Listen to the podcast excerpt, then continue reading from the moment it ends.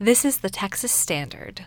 Speaking of kids, there's a perennial issue here in the Lone Star State when it comes to their education, or more precisely, how and how much to pay for it.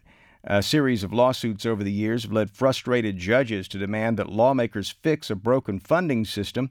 Now, a state commission tasked with finding some answers has released its recommendations. Julie Chang of the Austin American Statesman's got the story. Hey there, Julie.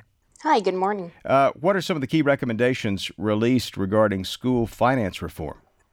So, the Texas Commission on Public School Finance on Tuesday released its draft recommendation. So, it's still in the works, but um, we're getting close to the deadline, uh, which is at the end of the month, um, for when the commission has to send its recommendation to the legislature. But so far, you're seeing about 29 recommendations, and they range from directing more money towards schools for educating poor children to curbing property tax growth as a means to deliver property tax relief for homeowners. What other uh, uh, suggestions? I mean, this this sounds sort of vague right now because we're talking about spending more for uh, kids who uh, are less affluent, are poor.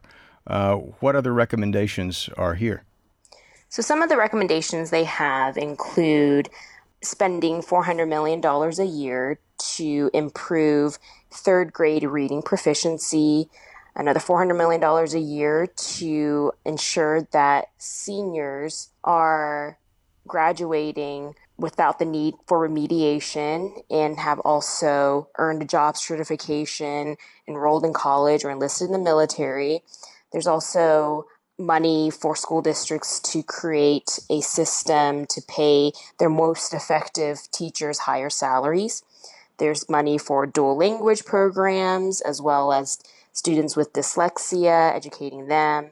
There's also some ideas to add 30 instructional days onto school years, as well as to give the option for school districts to implement high quality full day pre K, which is something that a lot of people, a lot of public education advocates have wanted um, over several years now.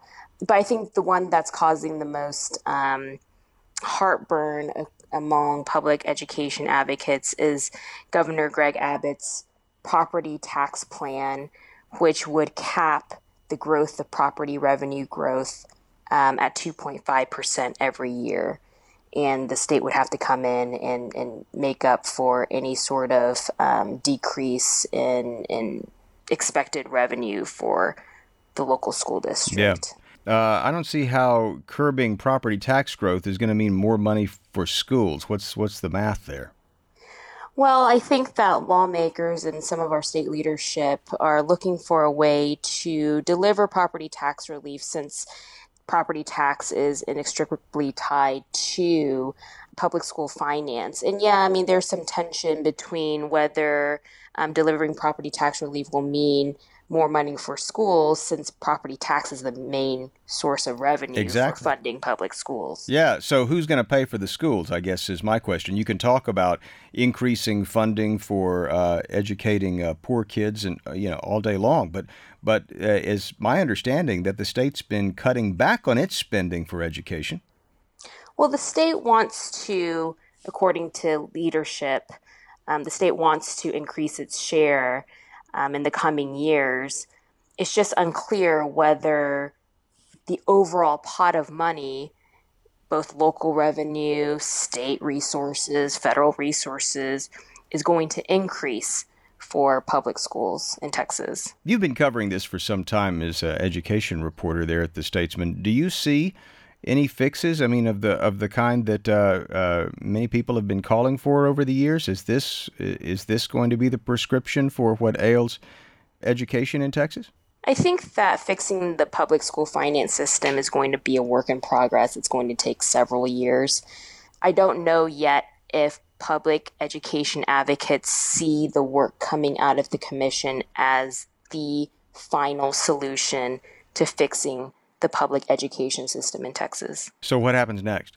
Well, the commission will meet again next Wednesday and um, maybe make some final tweaks, particularly on the portion that addresses property tax relief. And then the commission will expect to have its report to the legislature by December 31st.